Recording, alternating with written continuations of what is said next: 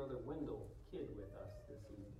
Two and a half years since COVID began, he and Miss Shirley might have been here once or twice, and that's very prudent on their part for their health's sake. Brother Wendell, it's always good to see you here. Please give Miss Shirley our love, and we pray for you and your family quite often. So it's good to see you here. Um, do pray for Brother Doug. He called me on Thursday to let me know uh, that he had COVID and was not feeling all that bad on Thursday, but clearly has taken a turn for the worst. Do be in prayer for him uh, as well. I wanted to say a welcome. I usually don't do this, but I thought I should. I will probably embarrass Chungmin and Joy, but uh, we've not, I don't know, a lot of the church family's been able to meet them yet. They're here with us. They've moved here from Iowa City. Uh, did any of our teens, I think they've all graduated that went on that trip to Iowa City, were any of our oldest teens on the trip up to Cross Point Baptist Church in Iowa City about six years ago? Edward went, but other than Edward, um, the Kim family has moved down from Iowa City here to Lexington, and uh, it is a great joy. They're Mike Barr, Pastor Mike Barr, a friend of mine from ages, ages ago, uh, was their pastor up there, and it is good to have them here. And on purpose, I wrote everybody's name down Hannah, and Jacob, and Jonathan, and Gideon, and Hope. Did I get everybody right? Isaac, not Jacob. Isaac! Oh, oh, I was close. I needed his father. Sorry, Joy. Uh, it is good to have you all here with us. Uh, it is. I hope you get to know them as well. Um, had a tough move down, didn't you, Chungmin? It was. Uh, it was. Drove their truck themselves. Had movers move them on either end, and had to have a service truck come and fix their truck on the way down here. And so they spent an overnight at a rest stop. Uh, and so, uh, so it's good that they are here. I hope you make them feel welcome as well. Well, take your Bibles, turn to Galatians chapter 4. We will look this evening again at Christian liberty.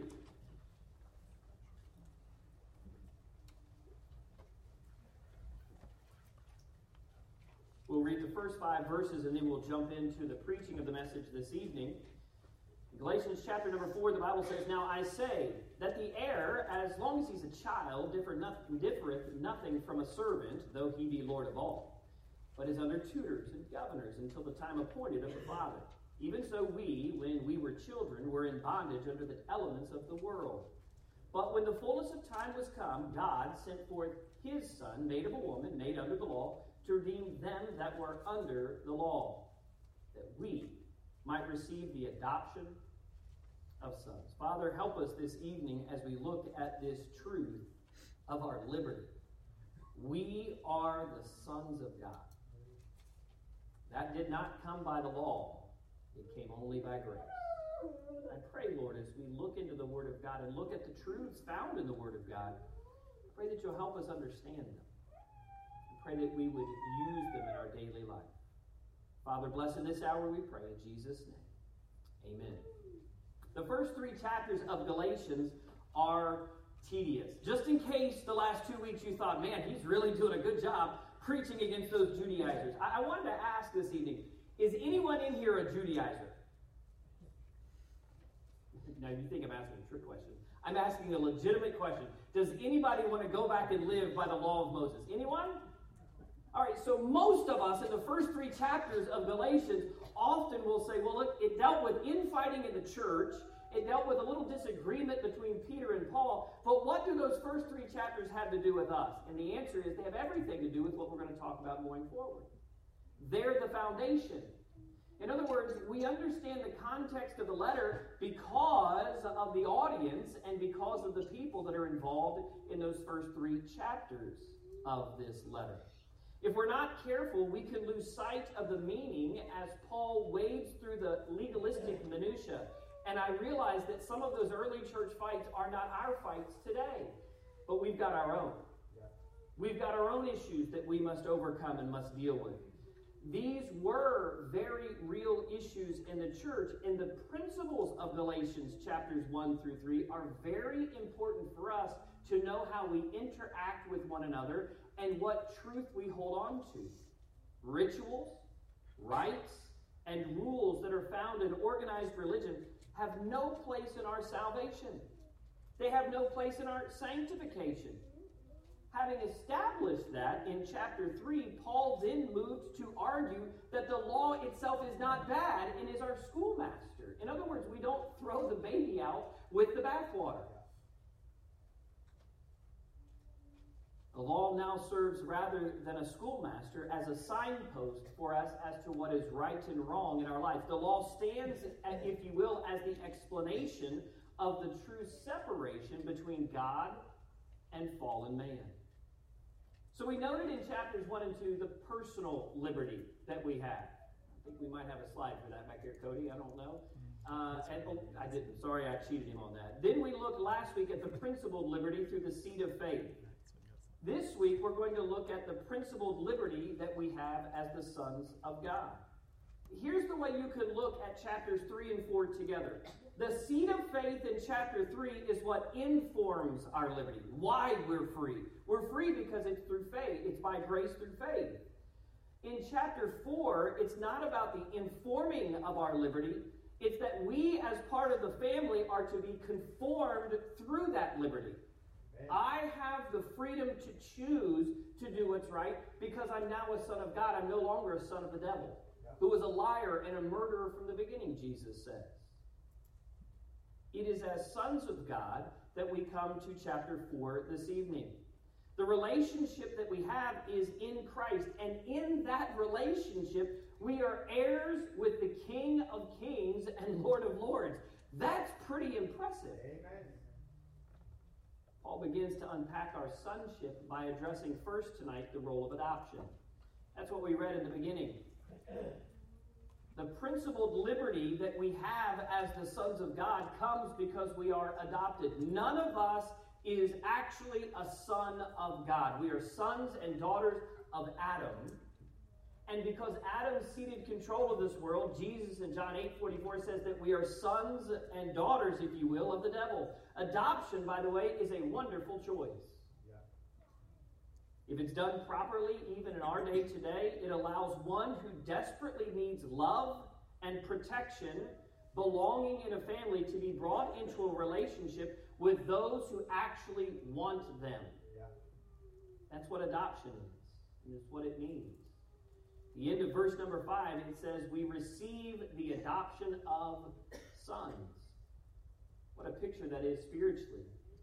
The devil is the father of all sinful humanity. He abuses and uses them for his own wicked ends to defy God and try to destroy his special creation. But in Christ, in the grace of Jesus Christ that comes in salvation, we are adopted as heirs. And we'll look at that more in our second subpoint here. By the way, that comes with all the privileges that we can expect as heirs as well. We find in the role of adoption in these first five verses an instructive reality for us. The instruction on this new reality is where we find the rich truth for us this evening. Scott, I'm going to ask if you can. Can you turn these down? I literally feel like I'm standing in a shell. We got a new microphone a couple weeks ago, and I feel like I'm yelling at myself. Am I yelling at you? Do I, does it sound like I'm yelling? Okay, good. I'm just yelling at me. It's like I'm at home. All right. Some of you will get that. All right, back to the preaching here. The instruction, though, gives us good and rich truth. In verses 1 through 3, we find the instructive reality to the new Christian and his learning. What is it we're to learn? Well, look at what Paul says. It's wonderful. He says, Now I say that the heir, as long as he's a child, differing, differeth nothing from a servant though he be Lord of all. In other words, we have the right as the child. We could be a child king. We have the right because of the heirship, but we do not have the knowledge to be the right kind of king. Well, there's a wonderful picture in the Old Testament of Josiah and another of Hezekiah where they come become kings at such young ages and they rule the, the nation. But it's very interesting in both of those young kings, they go and they find priests and prophets who will help them to understand how they're supposed to rule. This is exactly what the Apostle Paul is talking about here. He says, Now I say that the heir, as long as he's a child, differeth nothing from a servant. We are children maturing in this life of liberty. Jesus, by the way, laid this truth out. If you take your Bibles, I'm going to make you turn over to it tonight. Look over in John chapter number 15. John chapter number 15. Hold your finger in Galatians 4. We're going to cover the rest of the chapter, so of course we'll be back. But in John chapter number 15, Jesus does a, a wonderful, wonderful job of laying out for us what this really means, this new Christian learning. This idea of the child and the servant not being that different. The child doesn't even know in some instances how he's supposed to obey. This is why that seed of faith from chapter 3 is so important for us to understand how we are the sons of God. The law is not gone. The schoolmastering of it, the signposting of it, the direction and guidance of it is still there, even in our young Christian life. It helps us know right from wrong. There's instructive learning that as new Christians we must do. Look in verse number 10 of John 15. Jesus is speaking, If ye keep my commandments, ye shall abide in my love even as I have kept my Father's commandments and abide in his love. These things have I spoken unto you, that my joy might remain in you, and that your joy might be full. By the way, that's a wonderful truth for another message. Jesus' joy is always there and abounding, and if you just get a taste of the joy of Jesus, your joy will be full, is what he says. Amen. Verse 12 This is my commandment, that ye love one another as I have loved you. Greater love hath no man than this, that a man lay down his life for his friends. Ye are my friends if you do whatsoever I command you. Notice verse 15. We find a transition in relationship. It's exactly the same idea that Paul is talking about in his reference, we're becoming the sons of God. But here, Jesus says, not only do we become heirs and sons, but in fellowship we become friends with him. In verse 15, henceforth, I call you not servants, for the servant knoweth not what his Lord doeth, but I have called you friends. For all things that I have heard of my Father, I have made known unto you. Hallelujah. What a truth. What a truth. You and I, as newborn babes, and some of you are very old and mature Christians now, and that's a wonderful thing. But as all of us came to faith in Jesus Christ and that grace of God became a reality in our life, the liberty that was ours was not even known at that point the freedom and the joy, the contentment, the no longer being oppressed by the devil and by the lies and the wickedness of this world, the bondage of sin, as Paul calls it in Romans chapter 6. All of those things were cast off from us. We were truly free and had liberty. And what he's saying is, as a son of God, you and I, even in our immature, growing state, even when we're just newborn babes, we must embrace that liberty but not take advantage of that liberty.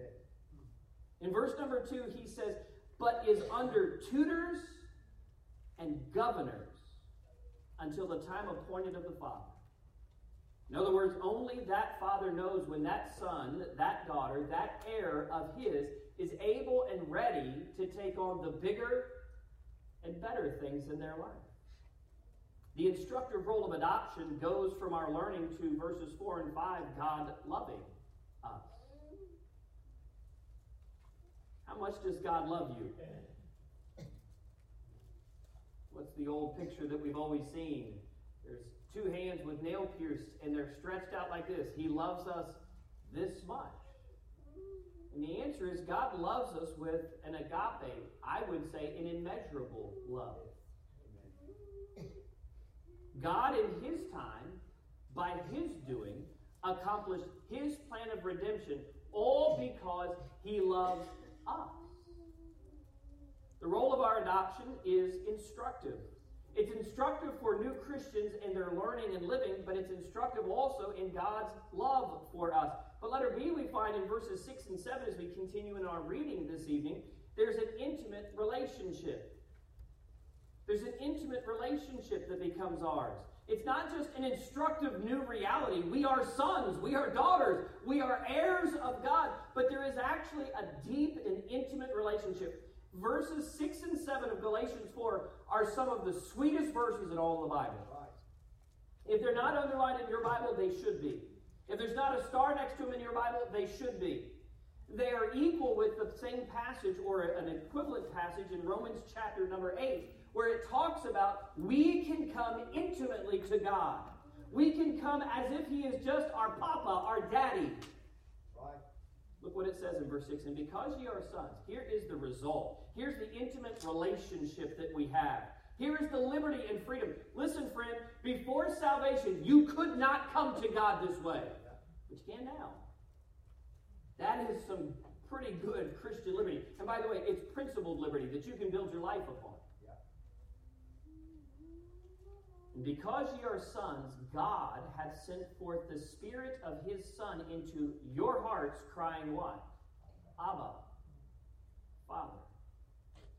We've heard said, preached, and discussed many times, if you've been here any length of time, this passage. I think Edward does the best job of explaining it. He says it in his perfect South African, it means daddy. That's my South African for daddy, right? Sounds a little bit. That's what it means. You know, there's times when my boys come to me and they will say, Daddy. That's not the implication of this word. It's not like, Dad. The other day, Drew was trying to angle. I don't want to embarrass him. He was angling for something of mine. Is that safe, buddy? Okay, good. I'll just keep it at it. He was angling when we were at Dad Dude and Donuts. He was angling for something of mine, and he was putting fifty bucks on the table, and it was, Daddy, can I have or do this? And he was putting the money on the table, and I thought, man, I'm getting paid for being a dad. This is great. But that's not the sense of what this word means. This daddy is kind of like when Lydia goes up to Blake. Daddy! The kind of smile, cute, and you can't say no to it, right, Liam? He can. He's an older brother. That's what this word means. It's very intimate. The Spirit of God comes and indwells you not to be your guilt complex. The Spirit of God comes into your life not to be the reminder of all the awful things you've done and how far short you've fallen. The Spirit of God comes into your life as the Son of God, crying, Abba, Daddy, Father, help me. I want to be more like you. I want to succeed. Amen. Find in verse 6 the intimate relationship is through the Spirit's presence. I think I put most of these in your notes underneath each of these main points. God, the Holy Spirit, indwells us at the moment of salvation. Here's what Jesus said in John 14, verses 16 through 17. And I will pray the Father, and he shall give you another comforter, that he may abide with you forever, even the Spirit of truth, whom the world cannot receive, because it seeth him not, neither knoweth him, but ye know him. How do we know him? Jesus goes on, for he dwelleth with you, and shall be in you. Paul goes on to tell us this in Romans chapter 8 and verse 11. But if, that word if there is the word since, it means because this has happened. But since the spirit of him that raised up Jesus from the dead dwell in you, he that raised up Christ from the dead shall also quicken your mortal bodies by his spirit that dwelleth in you. Jesus dwelt among us full of grace and truth, we're told. Here's the reality that today the Holy Spirit dwells not with us, but within us, revealing grace and truth. Amen. Boy, that is liberating. Pastor, I don't know what to do. I don't know what is right.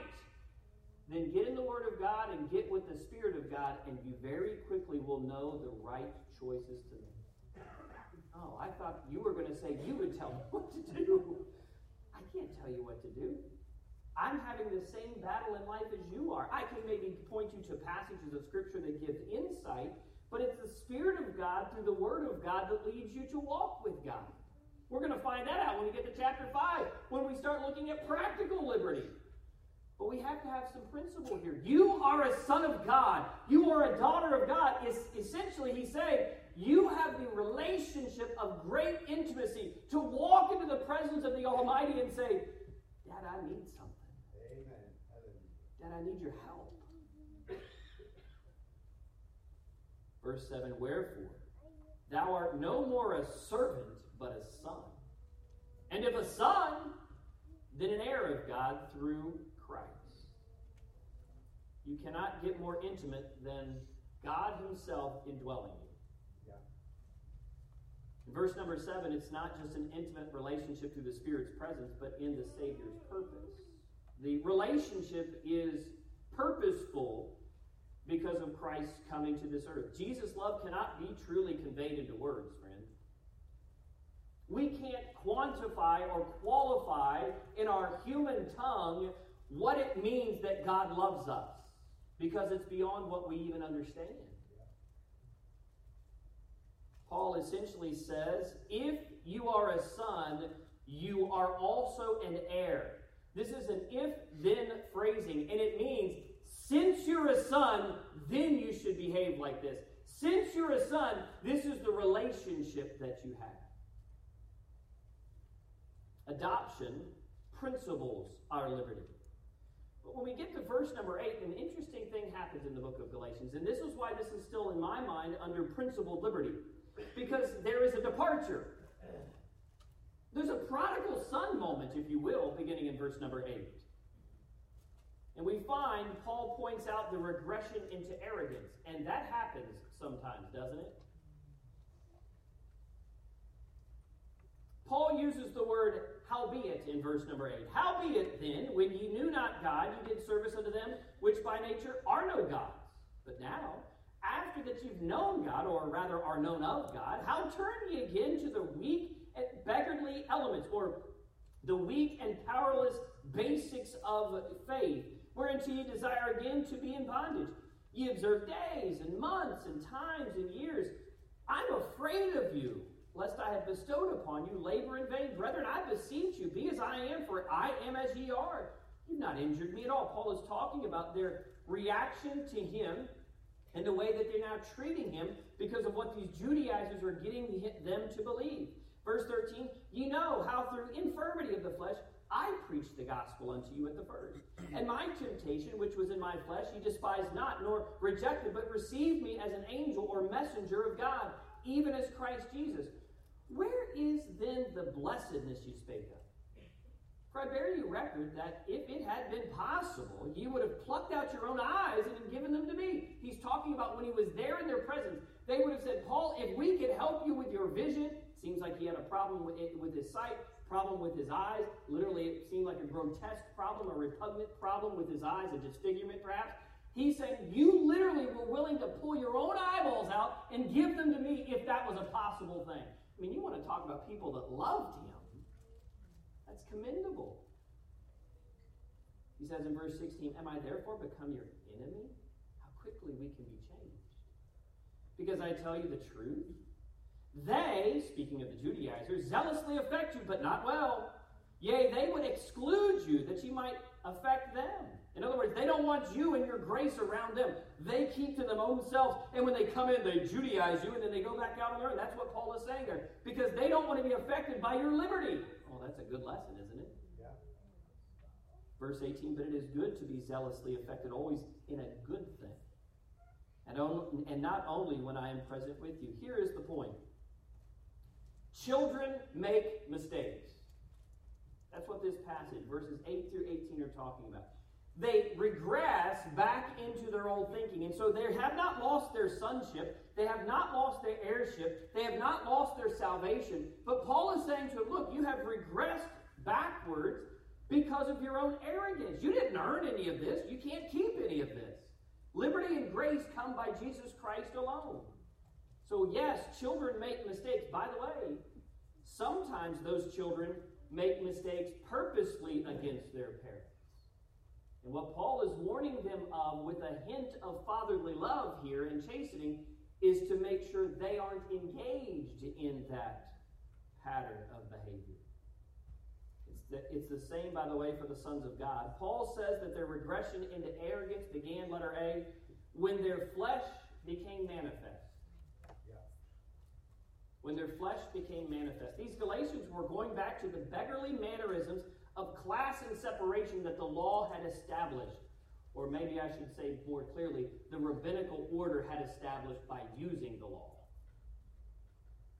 They were dividing themselves over who was observing the law best, according to verse 10. He says, You are observing days and months and times and years. The beggarly elements in verse 9 speak to the basic observances of the law. These observances of the law allow them to feel good about what they did for God. And Paul says, You were better off when you just operated by faith. In verse 11 and 12, I can understand those verses. As a pastor, I have watched mentors, men of God, and friends of mine who've pastored at churches for many years, and when their time there finishes and that church goes off in a different direction, they have said, I've heard them say to me, I hope and pray I've not wasted my time in that effort. Now you might say, Well, I'm holier than that guy. I wouldn't say it. Listen, spend your whole life trying to help people, and when you're done, if those people as a body turn away from the truth you've taught for 15, 20, 30, 50 years, it hurts. Yeah. Amen. Paul is just showing us he's human in verses 11 and 12. I'm afraid of you. I mean, like they're hiding in a closet and going to get you, Paul? No, he's saying, I'm afraid of what you might do in your decision making because you're listening to these false teachers. I worry for you, he said. Paul's ministry, he says in verse 13, was weak in the flesh. By the way, that's the key to success as a Christian. Be weak in the flesh. I often wonder if that's not why Christians are overwhelmed many times with life circumstances and health problems and all kinds of issues because God is making sure we don't get too proud in our own flesh. Right. Now, I don't think every problem that we face is for that purpose, but I do wonder sometimes. Paul's ministry was weak in the flesh. In fact, his weakness was a real trial for him, according to verse number 14. Yet by faith, these individuals had received him as a true messenger of God, Paul says. Their flesh was coming out uh, in, in their practices here. What an interesting thought this is. Their practices were showing their flesh, and you're saying, yeah, but they were just going back and obeying the law. How, how is their flesh coming out? How is that possible? And the answer is pretty clear. For the Jews, and remember, these Galatians, remember the first week we talked about in Galatia, the region of the Gauls, the northern area were the European tribes, but the southern area were generally Roman and generally Jews who had been uh, settling there during the diaspora. So Paul, in his preaching in Derbe and Lystra and Iconium, cities of southern Galatia, as he's traveling around there, those Jews get saved, and the Jews wanted to fall back into their flesh by practicing the law. They rested in and relished their accomplishments and adherence to the law of Moses. In other words, they could walk around and say, Look what I did. Look how great I am. I mean, I'm a lot better than that person. By the way, modern Christians, believers of today, don't we do the same thing? We pull into church and say, Well, I came back on Sunday night. Those other heathen Christians didn't. We'll just pray more for them. Wednesday night, well, I'm here. I don't know why they're not here. Again, we can see the principles as they come to our lives. Oh, yes, we're not going back to practice the Old Testament law, but they rested in their flesh. This is what I can do. This is who I am. By the way, that's why when Jesus confronts Martha and Mary, he doesn't necessarily, work isn't important. He simply says worship is more important than work. Because a lot of times as Christians, we want to hang our hat on how much we've done and how much we've accomplished for Jesus. And God says, no, just hang your hat on being with me. Being close to me. Their flesh was manifest, and that was a problem. But why was their flesh manifest? The answer is because, letter B, their faith had been manipulated. When we begin to live in our flesh, our faith, like that, can be manipulated. And that's what was happening to them. This is why Paul is addressing it beginning in verse 15. He's trying to bend them back to what is right, what is proper, how they ought to be living. The Galatians could have recoiled at Paul's physical condition when he was in their presence. Whatever that condition was exactly, it was a repugnant sight to the eye, he says. Enough to cause a physical response of a cringe or a gasp or staring from others. May we never see physical ailments or maladies or troubles as a reason to recoil. May they be opportunities to extend more grace and more love, more opportunity to show the love of Christ through ourselves. These Galatians did not let his physical handicap keep them from learning and listening to the truth of the gospel that he preached. So we find that as a people in verses 15 and 16, they were dedicated. They had faith. You have to have an act of faith to be able to be manipulated, don't you? Lazy, inactive people might be manipulated, but they first have to be motivated before they can be manipulated. These people were active and motivated. They were certainly zealous. He uses that word. They had a zeal to serve God. The issue was that the rules, the regulations, and the rituals and rites found in Judaism were beginning to twist how they perceived each other and even the once beloved messenger of God, Paul himself, how they perceived him. So Paul tells them, secondly, I put in your notes there that they must be discerning. They have to be discerning. Verses 17 and 18 are important when we understand them in their fullness. Zeal and desire aren't the keys for faithful people. Oh, Pastor, I really feel passionate that we should do this. Your zeal doesn't mean it's the right thing to do. Right. Can I tell you a secret? My zeal doesn't even make it the right thing to do.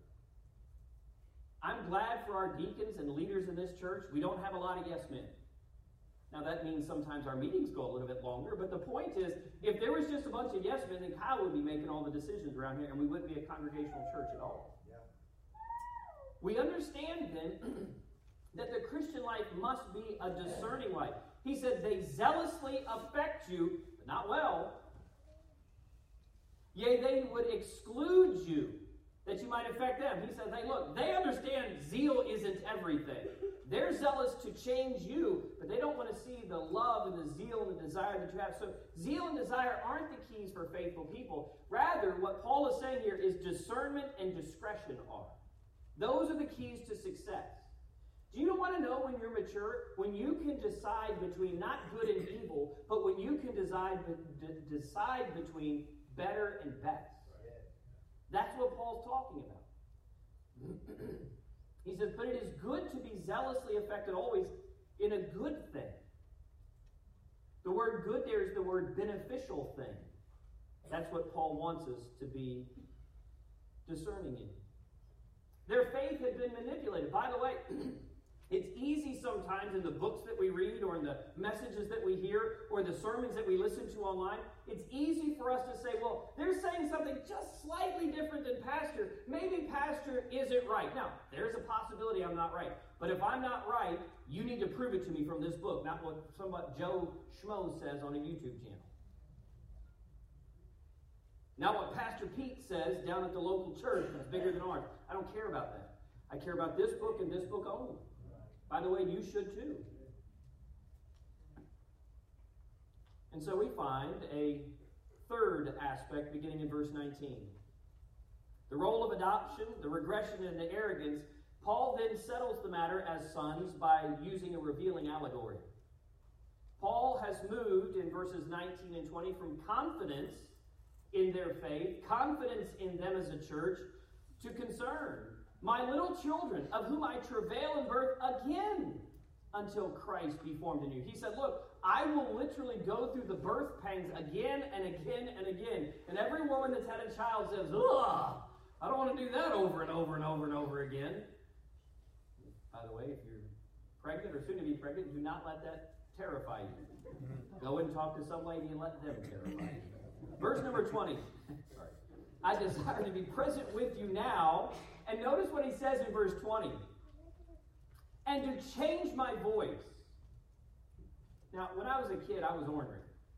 You know, I used to think the Apostle Paul would talk like this or something. No, he's talking like that. That's not what he's saying, all right? It's not like he came in and was doing a mask or undercover boss kind of thing, right, with a different voice. What he's saying is, before I was very confident when I talked to you as to what we were going to do or what God had for you. Now, when I talk to you, I've got to change the way I talk to you. I've got to change my approach altogether. This is not comfortable for me.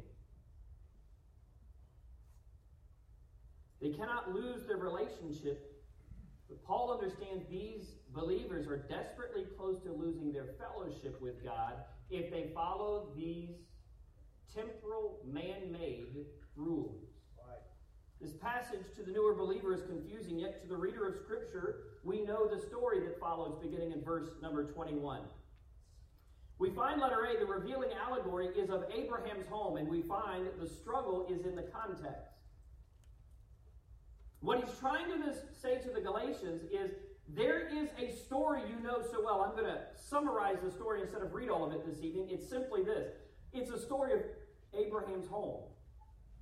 Abraham's home, and the story of it begins in Genesis chapter 13, and this particular part of the story, down through verse number 27, concludes in Genesis 21.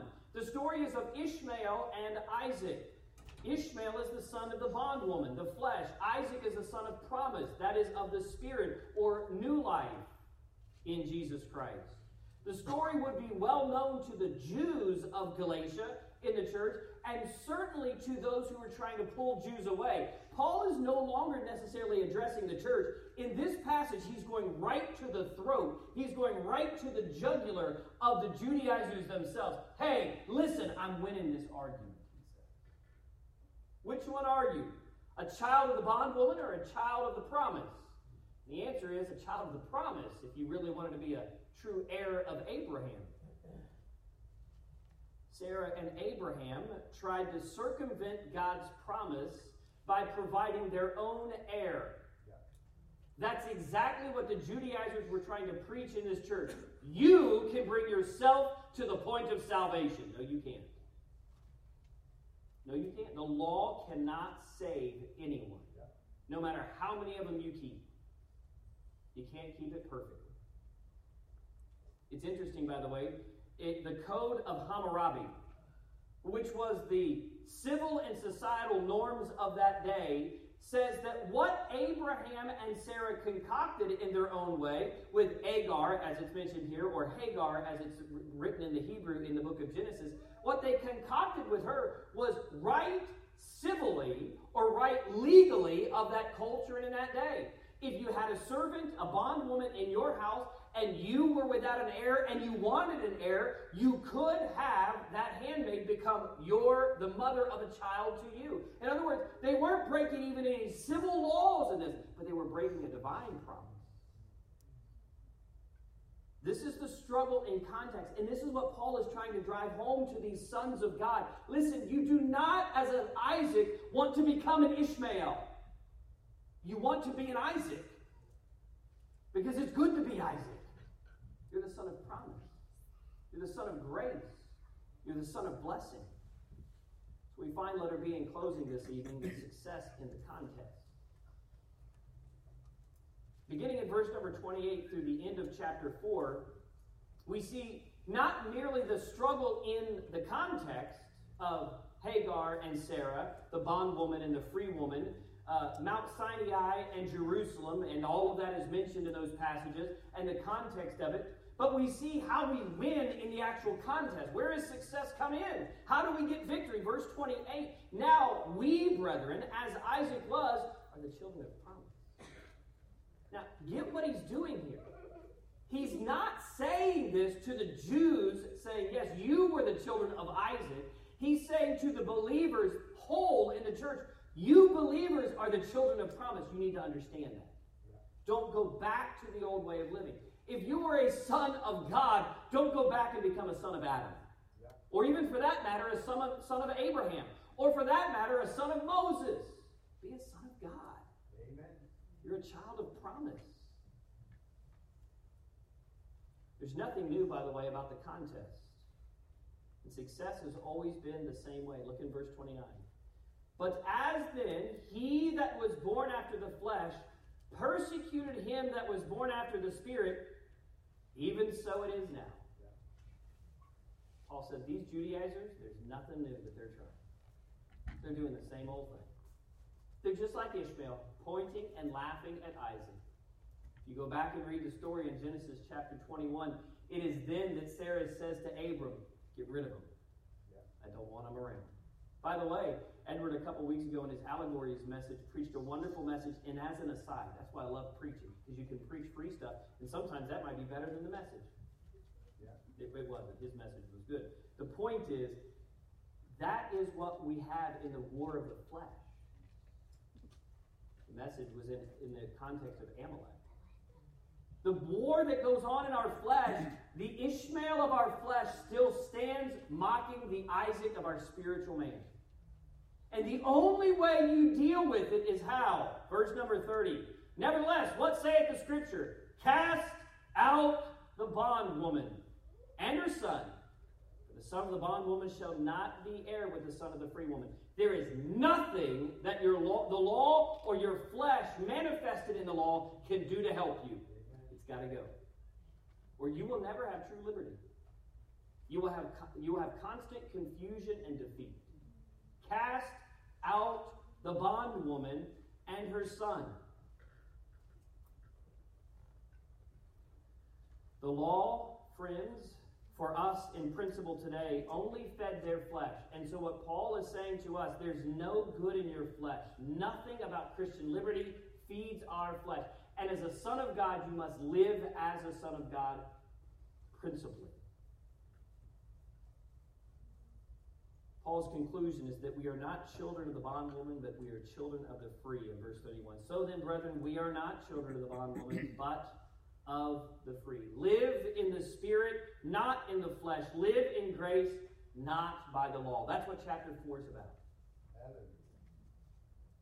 In closing, then, principled liberty consists of two elements the reality that the seed of faith is necessary. No one gets saved without faith. God's grace doesn't just poof, pop in your head and you become a Christian. I must put my faith and my trust in Jesus Christ alone and the grace that He provides. And when I do that, that seed of faith brings me into a new life of liberty that I can live, not in bondage to sin anymore. I'm free to choose to do what is right. That's the principle of a seed of faith. The second principle is that in that seed, you are now a son. And not just the son of any old person, you are the son of God. And it's high time, Paul is arguing, that we start acting like sons. Amen. That's why he's going to give us chapters 5 and most of chapter 6 talking about the practical. If you come back next week, you'll see the practical liberty on display. It's really found in three words. In fact, I encourage you this week as you read on it, read this stand, walk, and bear. You will find those three words in chapters 5 and 6. And they are the keys. I've already given you the main points next week. Some of you are like, wait, I don't have to come. you probably want to come. I think you'll enjoy it. Stand, walk, and bear. Your liberty, friend, comes through faith in the fact that you and I have become the sons of God. That is what we build our lives upon. Those are the principal foundations of our liberty. Through faith, we have entered into his family. Need to begin to act. Father, help us as we